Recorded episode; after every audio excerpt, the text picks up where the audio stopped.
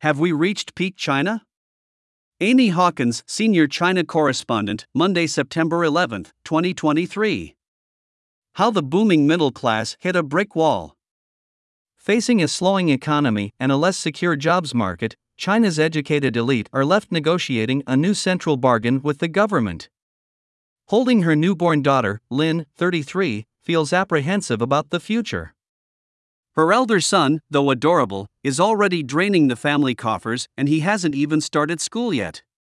His private kindergarten in Beijing costs 80,000 yuan, US dollar 11 a year.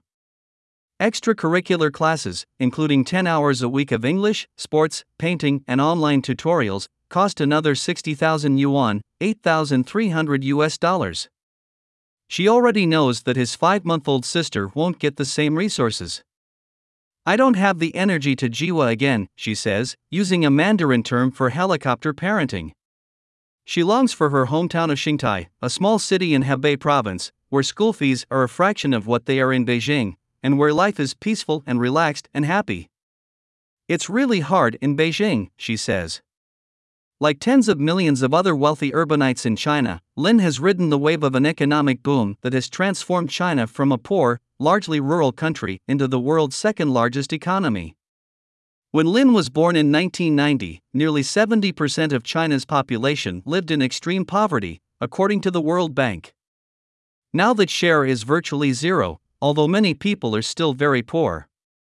The number of Chinese people living in extreme poverty has dropped to nearly zero over the last four decades. When China joined the World Trade Organization in 2001, Western pundits predicted that greater economic engagement with the West would lead to political liberalization, while in China, leaders promised the opposite as long as ordinary Chinese stayed out of politics, the state would deliver riches. Both of those predictions have failed to materialize. A COVID battered economy, tainted by slowing demand and a deepening property crisis, coupled with an aging population, an increasingly strained business environment, and growing tensions with the West, have left many experts asking whether China's unstoppable rise is already petering out. The Central Bargain Since Xi Jinping came to power in 2012, Beijing has clamped down on dissent at home and taken a bullish stance on the world stage. Now the central bargain between the state and middle class has shifted to an offer based on security rather than prosperity. Xi's common prosperity drive prompted major crackdowns on business and the ultra rich. It also included measures to cool the competition among Jiwa parents such as Lynne by banning for profit tutoring and setting limits on homework. State media said that the policies would reduce the burden on students, but parents complained that they just shifted responsibility from schools to families. Exams remain ruthlessly competitive and the tutoring industry has merely been pushed underground. Last year, the Government Ministry of Education closed down more than 450 tutoring firms that were continuing to offer lessons despite the ban. I don't think it's good, says Lynne, of the homework bans. It's more complicated now. The sudden end of a tutoring industry, worth an estimated $120 billion, at the expense of millions of jobs for young graduates, is a microcosm of the challenges facing China's leaders. The middle class boom promised with it an urban lifestyle closer to that of young graduates in the metropolises of Western Europe and the US. China's educated younger generations are overqualified for factory jobs, once the bedrock of China's economy, but have struggled to find meaningful work to take its place. In 2021, more than 70% of unemployed Chinese city dwellers aged 16 to 24 had a degree.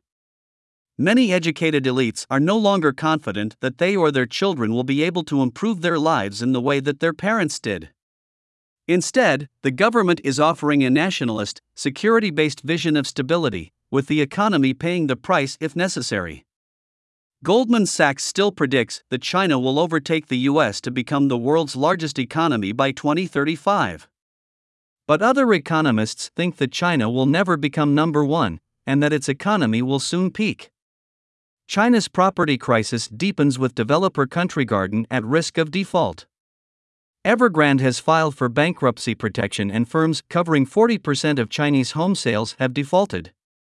China's property crisis has deepened with two major developers facing severe financial difficulties that threaten to send shock waves through the country's economy and beyond. Evergrande, the poster child for the woes of China's property sector, filed for Chapter 15 bankruptcy protection in New York on Thursday.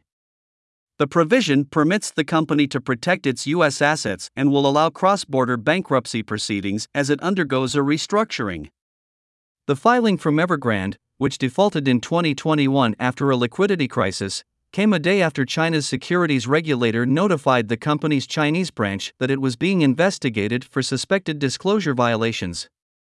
It is the world's most indebted property developer, with more than $300 billion, 236 billion pounds, in liabilities. Country Garden, which was once China's largest property developer by revenue, also faces a risk of default in the coming weeks. Country Garden is one of the few major home builders to have avoided default since Beijing introduced a three red lines policy in 2020 that was aimed at reining in the debt levels in the highly leveraged sector. The red lines set limits on liabilities to asset ratios and ensure companies hold cash reserves equivalent to at least 100% of short term debt. Since then, companies responsible for about 40% of Chinese home sales have defaulted. Country Garden, which missed $2 bond payments last week, has until early September, when the grace period on those payments expires, to quell fears that it is about to tumble into the same fate. The turmoil in China's property sector has left suppliers unpaid and homebuyers, who have often made hefty down payments, without their apartments. Buyers in hundreds of cities have staged mortgage boycotts in protest at the unfinished developments. Dan Wang, the chief economist in China for Hang Seng Bank, said that to a certain extent the government's three red lines policy has been a success in deleveraging the sector. But it is too drastic a change in a very short period of time, it created a downward spiral in the liquidity situation for property companies. As confidence in the real estate sector has plummeted, so have home sales, depriving developers of much needed cash to complete construction works and meet interest payments. New home sales for the top 100 property developers declined by 33% in July, compared with 2022, according to S&P Global Ratings, a ratings agency. Country Garden sales were down by 60%. Country Garden's liabilities total 1.4 trillion yuan, 151.1 billion pounds, about 60% the size of Evergrande's. But Country Garden has nearly four times as many housing projects in China, leading to fears of social unrest if construction halts. There have already been reports of small demonstrations outside the company's headquarters in Guangdong.